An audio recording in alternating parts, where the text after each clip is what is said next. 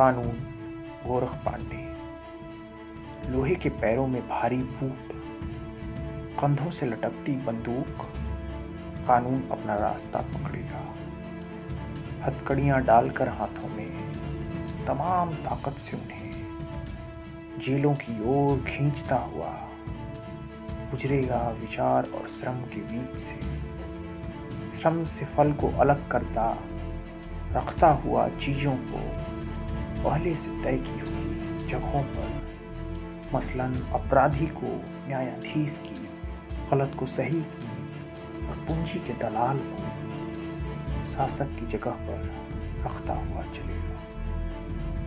मजदूरों पर गोली की रफ्तार से, भुखमरी की रफ्तार से किसानों पर विरोध की ज़ुबान पर चाकू की तरह चलेगा। व्याख्या नहीं देगा। बहते हुए खून की व्याख्या कानून से परे कहा जाएगा?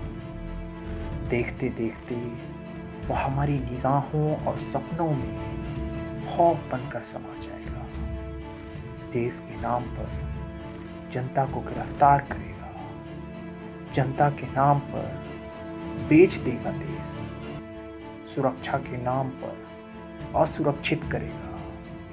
अगर कभी वह आधी रात को आपका दरवाज़ा खटखटाएगा तो फिर समझिए कि आपका पता नहीं चल पाएगा।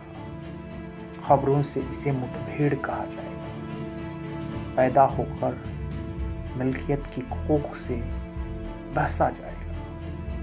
संसद में और कचहरियों में झूठ की सुनहली पालिश से चमका कर तब तक लोहे के पैरों चलाया जाएगा। जब तक तमाम ताकत से डूबा नहीं।